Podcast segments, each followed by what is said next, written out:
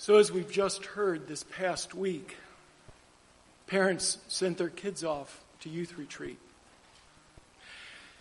And if you're a parent sending your child for the very first time, you're anxious, worried, concerned about your child. How will Johnny and Jane do? Will they enjoy it? Will they make friends there? Will it rain all week? They eagerly await to hear how things are going. A text message, a phone call, some sort of news that tells them how things are going. And when they hear about good news, they rejoice in it. Today, we're going to look at Paul not as a writer of great theological doctrines or gifted preacher of the gospel, but as a loving and anxious parent. Someone concerned not about his physical child, but about his spiritual children, the believers in Thessalonica. As part of our sermon series, Teach Us to Pray, today we're going to be looking at how we ought to pray for one another. And an excellent example of this is Paul's passionate prayer that he offers to God for the Thessalonian believers. But before we do that, let's look at the context of that prayer. What was motivating Paul to pray for the Thessalonian church? Turn with me in your Bibles to 1 Thessalonians chapter 2 verse 17 and we'll be reading through chapter 3 verse 13 um, 13 it's in page 986 in your blue Bibles blue pew Bibles.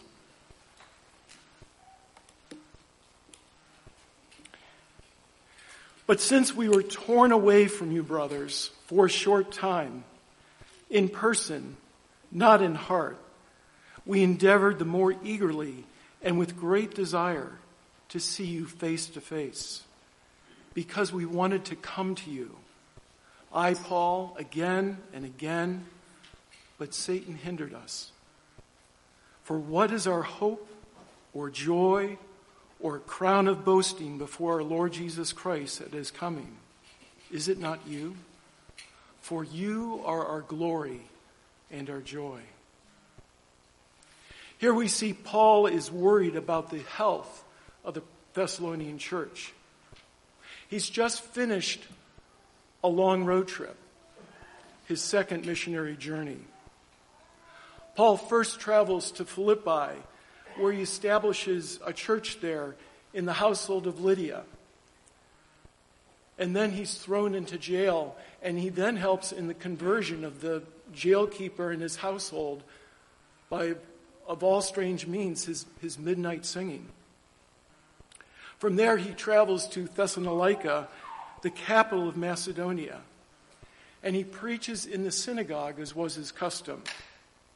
Acts 17, verse 4, recounts this. It says, Some of them were persuaded and joined Paul and Silas, that is, the Jews, as did a great many of the devout Greeks, and not a few of the leading women. A new church is born. But other Jews are jealous, and they form a mob and attack Paul and attack him in the house of Jason where he's staying. And Paul is forced to leave quickly and move on. He then goes to Berea, where they are well received by some people. But those same people that he found in Thessalonica follow him there and stir up trouble again. From there, Paul travels to Athens, where he again preaches in the synagogue and also in the marketplace, debating with Greek philosophers. And finally, he ends up in a place we know well from our last sermon series, the city of Corinth. And it's here, in Corinth, that Paul looks back and worries about the kids he left behind. First of all, we're going to look at his desire to be with the Thessalonian believers. Paul says he feels torn away from the new believers because of his interrupted visit. And even though he's not with them, he is with them in his heart, in his thoughts and his prayers. When you step back and look at the book of Acts, look at Paul's missionary journeys, it seems like Paul is bebopping around Asia Minor, planting churches here and there, and everything is happening really quickly. What we don't see, but seen in this passage, is Paul's ministry to these churches. He is not a globe-trotting missionary, just pl- uh, planting church here and there and then moving on to greener pastures. Rather, we see Paul in a different light. He's a pastor. He's a shepherd. And this text reveals his heart. Someone who's vitally concerned about his people and their welfare. Paul loved the people in the churches he planted and desperately wants to be with them and guide them in their spiritual growth. Today, it's easy to miss this vital fact about pastors with the rise of the internet and online video blogs. We elevate pastors by how they communicate to us online. But nothing replaces a pastor who carefully tends his flock, knows his flock, and suffers for his flock. A flock where he knows each of them by name, by their needs, by their joys and triumphs, and even by their sins. Real pastors have a love for people with all of their faults. They don't preach because they like to hear the praise offered to them for a well done sermon. They preach to bring the Word of God into people's hearts in order to sanctify them and to change their lives. Real pastors do not go into the pastorate because it gives them a sense of self fulfillment or job satisfaction. I preach because, oh, it makes me feel so good, so self fulfilled. No, pastors serve because they feel the weighty call of God to encourage, exhort, support, and suffer for their churches. It's not an easy job. In fact, it's one of the most difficult jobs you'll ever find. Look at our own pastors. Look at BJ and Brad. They all have a deep love for you. And it isn't just for preparing next Sunday's sermon. It's spending countless hours communicating and talking with you. It's equipping and developing new leaders in this church. It's offering up prayers for each and every one of you.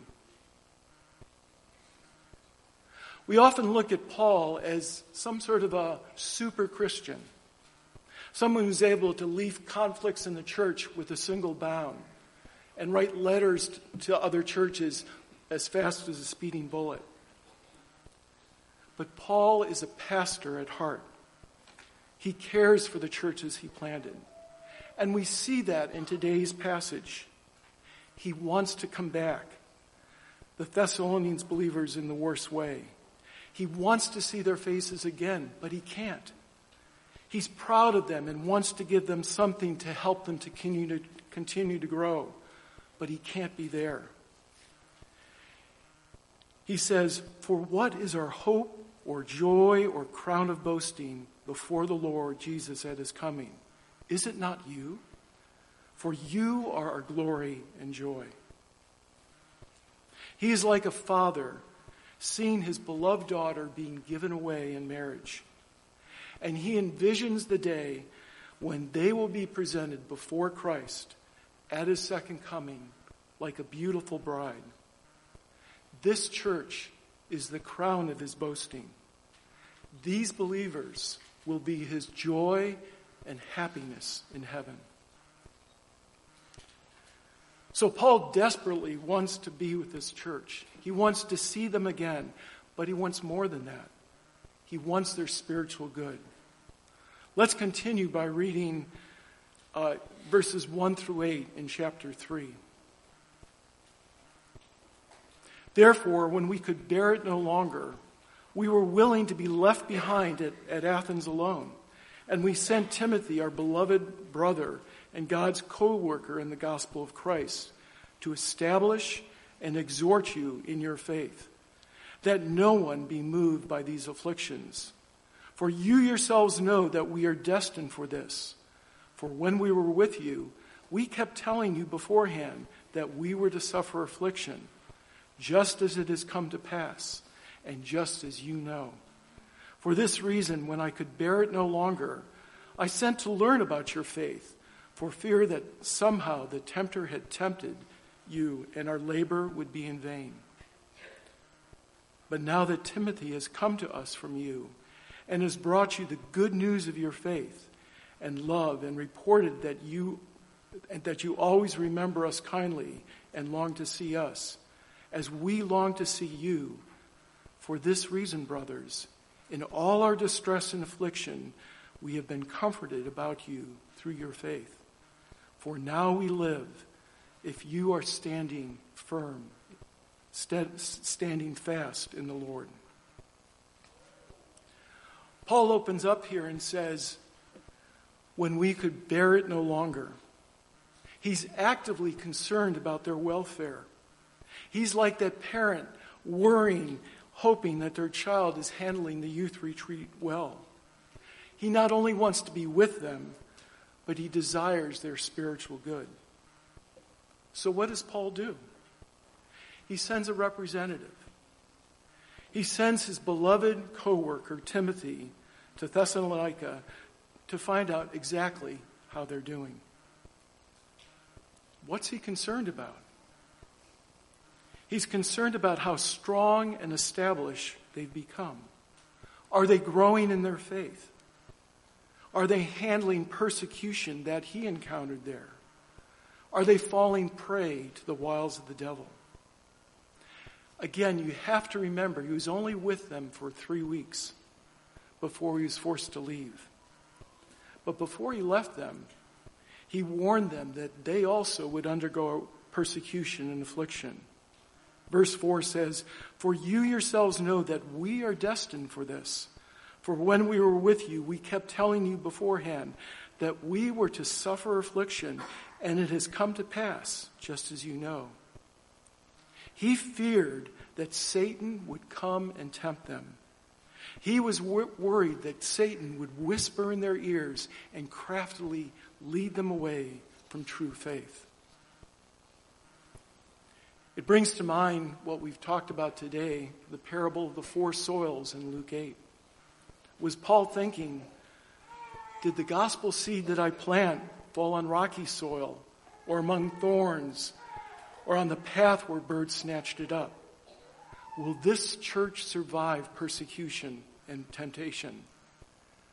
Are my labors in vain? So when Timothy returned, what did Paul hear? Good news, great news, wonderful news. Timothy reported that the Thessalonians were doing just fine, actually better than fine. Paul delights in hearing that they are still growing, still steadfast, still firm in the face, faith. He's comforted by that news.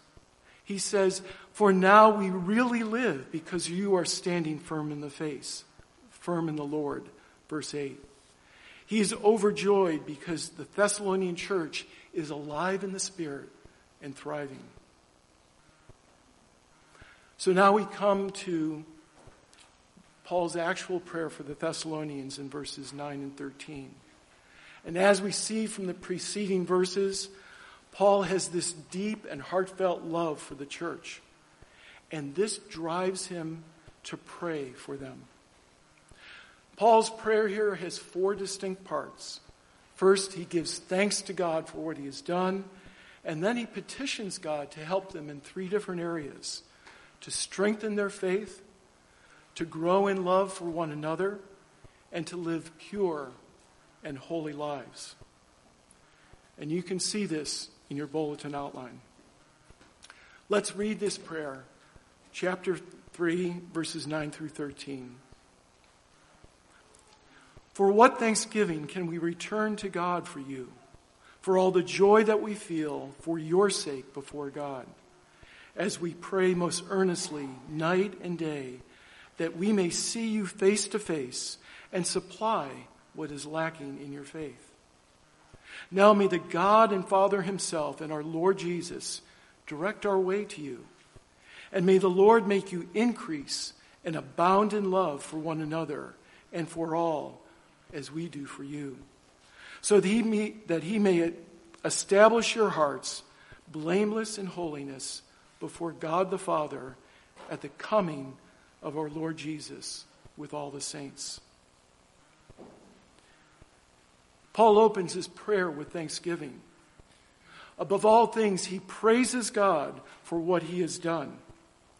And I want you to notice that this prayer is not directed to the, the thanks is not given to the Thessalonians, it's directed towards God.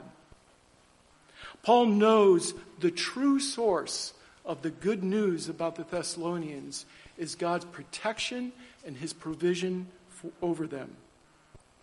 And this focus on God has two effects on the church. First of all, it encourages them. Despite Paul being absent, they are still growing spiritually and they still remain faithful despite opposition. But at the same time, it humbles them. It points out that this faith, this firmness that they have, is not of their own doing. The praise and thanksgiving belong entirely to God Himself. Like Paul, we need a prayer life that re- regularly thanks God for everything that He gives us, especially for the people He gives us, both in the church and those outside of the church. Consider what would happen in our church if each of us worked to thank one another, to thank God for one another. How would that change our church? How would that change how people from the outside look at our church? Secondly, notice that Paul seamlessly transitioned into prayer right in the middle of a paragraph. He's writing along, telling them how much he misses them, and then of the good news he's heard about them. And then suddenly, Paul erupts into a prayer of thanksgiving to God. Is that true of your life? Do everyday events and happenings in your life cause you to seamlessly and effortlessly move into prayer, into thanksgiving to God for what He's done for you? My friends, too often we compartmentalize our prayers. We set aside five minutes in our daily quiet time, and then we're done with praying for the day and we struggled through the day just focused on what we need to do to get done. Paul didn't compartmentalize his prayer life. As he lived and as he breathed, as he moved through the day, as things happened to him, it caused him to pray, to thank God for his sovereign rule and protection in his life. And finally, in this section, Paul writes a strange sounding phrase in his prayer of thanksgiving here. Verse 9 says, For what thanksgiving can we return to God for you, for all the joy that we feel for your sake before our God? Is Paul saying, in effect, you Thessalonians are important to me because you make me happy? Doesn't that sound somewhat self centered? I don't think so. Paul has joy in the presence of the Lord. That means he has a shared joy with God. Both he and God are looking on with great pleasure at the growth and success of this new Thessalonian church. It's kind of like two parents watching their five year old at their birthday party, seeing the noise, the laughter, the happiness of their child as he opens up presents the parents feel a shared joy between them. And so it is with God and us. There is joy in heaven and on earth when every sinner comes to saving faith. There's joy in the Godhead. There's joy in the angels above. There's joy in the saints below.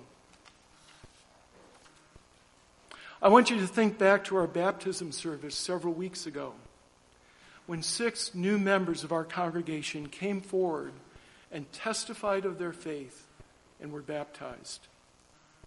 Not only were there a ton of people here, the most ever, but there was an excited, palpable joy in this room. We celebrated with God and the host of heaven that night. There was joy in the faces of those being baptized. There was joy in our congregation. There was praise and thanksgiving to God and Jesus Christ for saving us, saving them. That night, we rejoiced in the presence of God. After thanking and praising God for what he has done, Paul moves into asking God to uphold them in three areas their faith, their love, and their purity. First of all, he prays for their faith to be strengthened. Verses 10 and 11 says, As we pray most earnestly night and day that we may see you face to face and supply what is lacking in your faith. Now may the God and Father Himself and our Lord Jesus Christ direct our way to you. Again, his time with the Thessalonians was cut short, and then he had to get out of Dodge quickly because the opposition was mounting against him. And as a result, he wants to be back with them. He feels like he hasn't adequately prepared them. So Paul's ministry wasn't just throwing gospel seed here and there and hoping a church would grow from it. It was helping and enabling their continued growth in that young church. We often talk of someone coming to faith if it were, as if it were a one time thing the gospel seed sprouts and is left by itself. But faith is a process, it takes time. The more and more we learn about Christ and the gospel, our faith grows and matures. Paul wanted their newfound gr- faith to grow stronger. But he mentions lacking in their faith. What was lacking here? Well, we have to remember that the Thessalonian church was a newborn church. And these members were baby Christians. They needed to learn how to walk, they needed spiritual milk. Some of their members needed reassurance about those who had died before them. What would happen to them? Others were concerned about their destiny at the second coming of Christ. All of them needed basic instruction in how to live for Christ, how to endure persecution, how to handle temptation. I'm sure they had lots of questions, and Paul desperately wants to give them answers. Secondly, notice another thing about Paul's prayer. It's not a distant, ambiguous prayer. Oh, I, I hope they're doing well. It's a personal prayer, it's a passionate prayer. I want to see you again. I want to supply what is lacking in your faith. I desire God to clear a way to you. We see once again Paul's pastor's heart. He has a servant heart mindset, one that looks for opportunities to serve. And we need to have that same mindset among us. It's easy to serve those who are near us, our family, our congregation, our next door neighbors. But we also need to serve those who are far away from us, our relatives and friends who live far away, missionaries overseas, and fellow churches in other states. But you might ask, how do I serve people that are so far away from me? We do what Paul is doing here. We pray. We pray earnestly and continually for them and for their needs. Not general prayers, but specific, focused prayers for what they lack, both their spiritual, both their physical needs and their spiritual needs. Last of all, Paul also prays to direct our way to you now. He asks that God would clear a path for him to see them again. Satan is blocking his way. So he turns to the Lord in prayer. And notice that he relies on God and his power to open the way and move ahead, not his own efforts. Paul knew that he must follow the sovereign will of God in order to have any success in his missionary missionary work. So let me ask you, as you pray, are you praying for things to be done and happen according to your plan, your timetable? Or are you conforming to God's plan and timetable? Next, the second point, Paul turns from praying about strengthening their faith to praying for a spirit of love to be evident in this church. Verse 12 and may the Lord make you increase and abound in love for one another and for all, as we do for you. Love is a common word in our culture today. Listen to any music, watch any movie, love will be talked about. But that worldly love is weak and superficial. It's often focused on our own self interest. Christian love is completely the opposite. It's sacrificial and deep. Love among the brethren is one of the most powerful descriptions we as Christians can make to the world. John 13, verses 34 and 35 says, A new command I give to you that you love one another, just as I have loved you. You also are to love one another. By this, all people will know that you are my disciples if you have love for one another. We covered Christian love in depth as we studied the second half of 1 Corinthians over the last several months. BJ spoke of it as the defining virtue of the Christian life. And we've seen this love on display in Paul. He wants to see them face to face. He's worried about them. He wants to hear news about them. He prays that God would clear a path for him. Was love present in the Thessalonian church? Yes, it was. Look at what Paul says in chapter 4 of this letter. So, chapter 4, verses 9 and 10, he writes Now concerning brotherly love, you have no need for anyone to write you. For you yourselves have been taught by God to love one another. For that is indeed what you are doing to all the brothers throughout Macedonia. So we see that this church did possess love. In fact, lots of it for one another and for their neighbors. But Paul prays that this love might increase and abound. The love of the brethren in any church, whether it be this Thessalonian church or our church, Redeeming Grace Church, is imperfect because we are imperfect. We can all grow and mature because we have not reached perfection yet.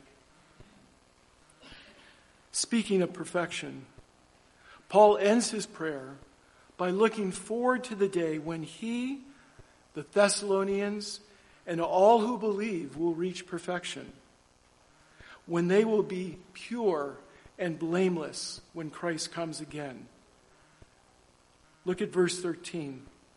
So he may establish your hearts, blameless in holiness before our God and Father at the coming of our Lord Jesus with all the saints. Paul prays to establish the hearts of the believers in this new church. Why? To help them resist temptation, to give them greater resolve to face persecution, to help them not fear death, to help them hold fast to Jesus. Paul wants their hearts to be blameless in holiness, or another word, to be pure. Pure like our holy God, spotless like his son Jesus. My, my friends, one day we will reflect the glory of Christ. Christ's church will shine like the brightness of the sun.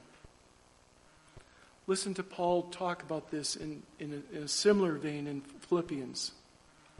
That you may be blameless and innocent, children of God, without blemish in the midst of a crooked and twisted generation, among whom you will shine as lights in the world.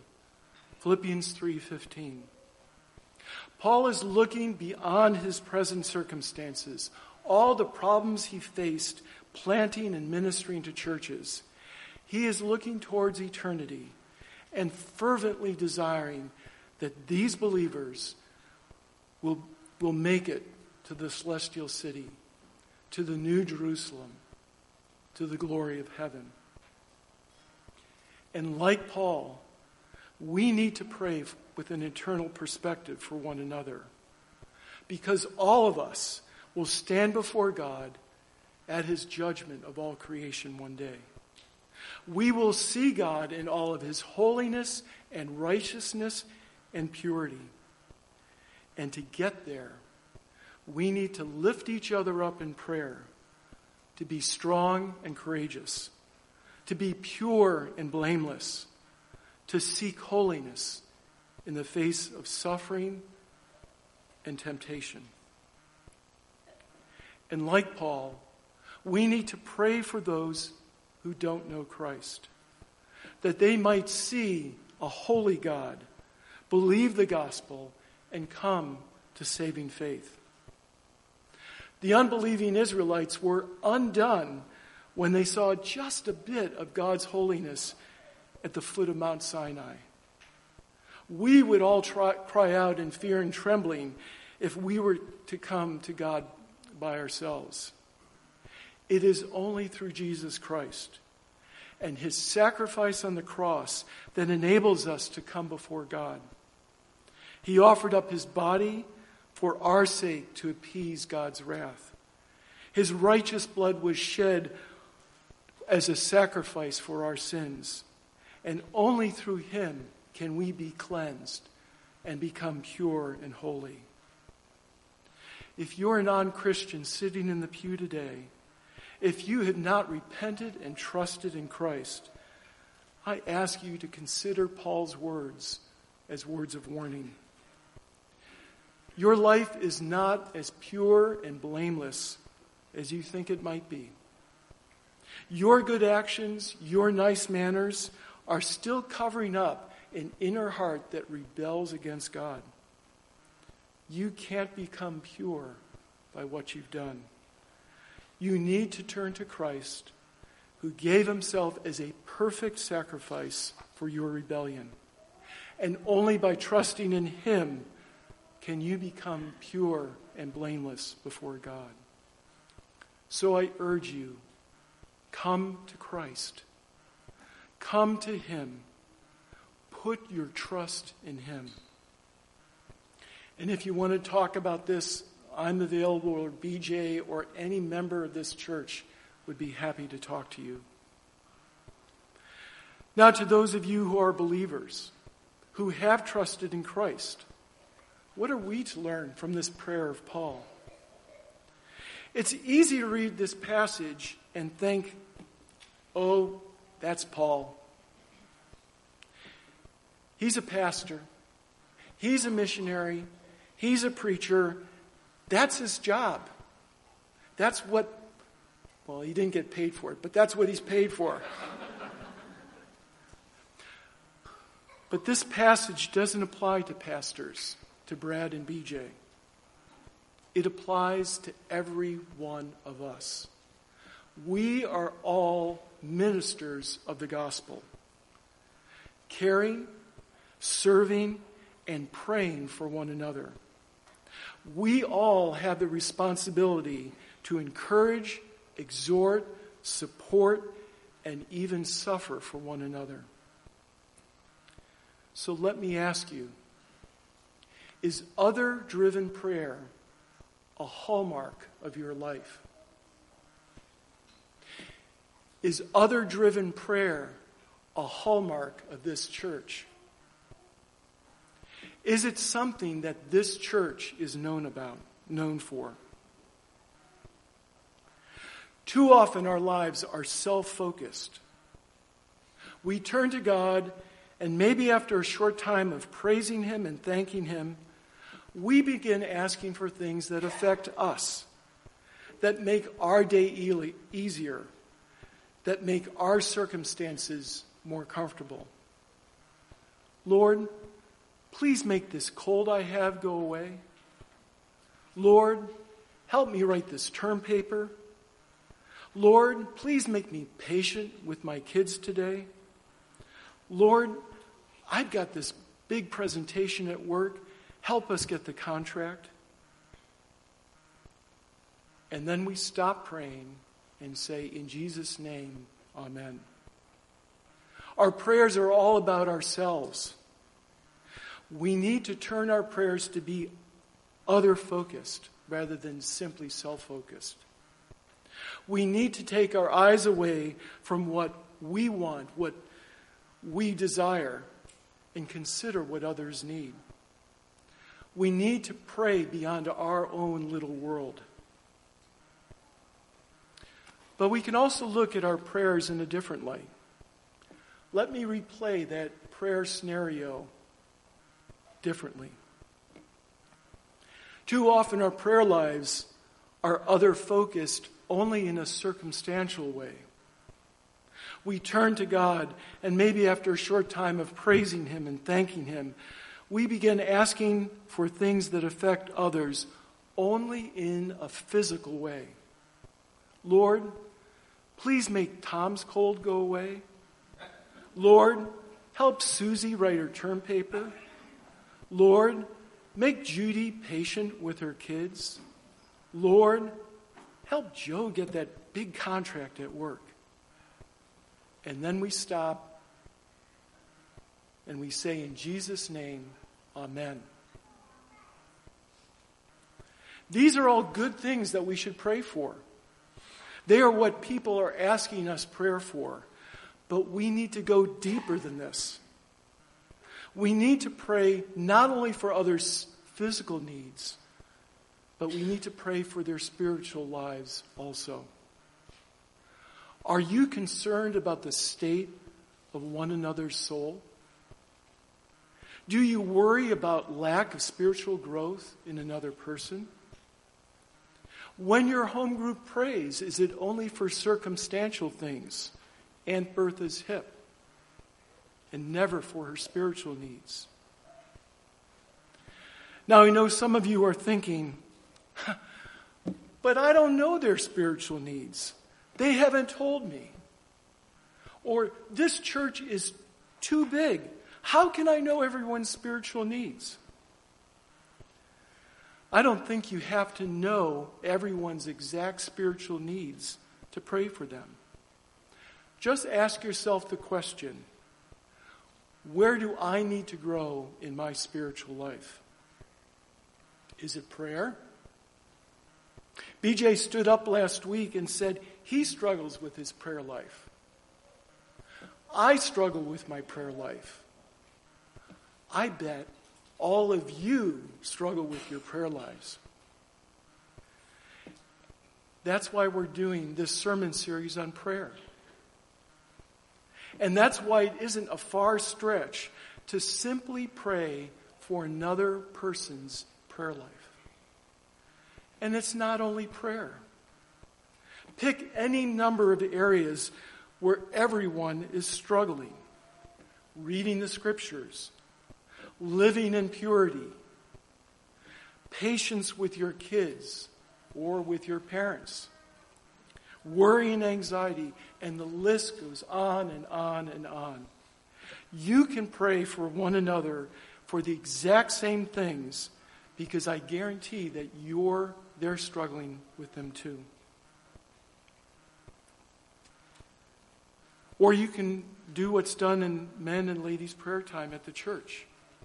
Pick up your Bible, look at a psalm, read through a little bit of, bit of it, look at the theme that the psalmist is writing about, and pray for one another in that, in that area. Use the Word of God to direct your prayer to pray for the spiritual needs of one another. So, in summary, what do I want you to remember about today? Paul had a passionate love for the Thessalonian church, and it drove him to pray for their spiritual good. There's a corollary to this. Just as when we love one another, it drives us to pray for one another. So, as we pray for one another, we will love them more and more. So, we love people, we find out about them and their needs and wants, we pray for them, and that prayer draws us closer to them, closer to one another, and we love them more, and that drives us to pray. And on and on and on it goes, increasing. We love people in this church. And as we become more engaged with one another, their wants, their needs, their joys, the more we will want to pray for one another. and the more we pray for one another, the more we'll love each other. Are you listening to your brothers and sisters in this congregation, to their needs, their joys, their struggles? Are you writing down their prayer requests during prayer and share time and then actively praying for them during the week? Do you want to love other people more? Then pray for them. Pray for them. Paul wanted to be with the Thessalonian church in their presence. He wanted to teach them and help them to grow in their faith. And when he couldn't, he turned to God and interceded for them, asking God to strengthen and help them. Isn't this a picture of Jesus? Isn't Jesus doing the same thing right now for all of us? Romans 8:34 Jesus Christ is the one who died, more than that who was raised, who is at the right hand of God, who indeed is interceding for us. He is continually standing before the Father, interceding for those on behalf of whom he loves. In this prayer, Paul is imitating his Lord and Master, pleading for God for the welfare of this Thessalonian church. And we, like Paul, need to stand before God and intercede for one another. Brothers and sisters, we are in a mighty struggle, in a battle for our souls. Let's help one another to be without blemish in the midst of a crooked and twisted generation among whom you will shine as lights in the world. Like Paul, let's pray earnestly and forcefully for each other as we all make our way to heaven. Let's pray. Heavenly Father, teach us to pray. Teach us to pray to one another with passion. Help us to pray with genuine concern for their physical and especially their spiritual welfare. Make us attentive and mindful of one another's needs and concerns and then may your Spirit drive us to then pray for your glory. In Jesus' name we pray. Amen.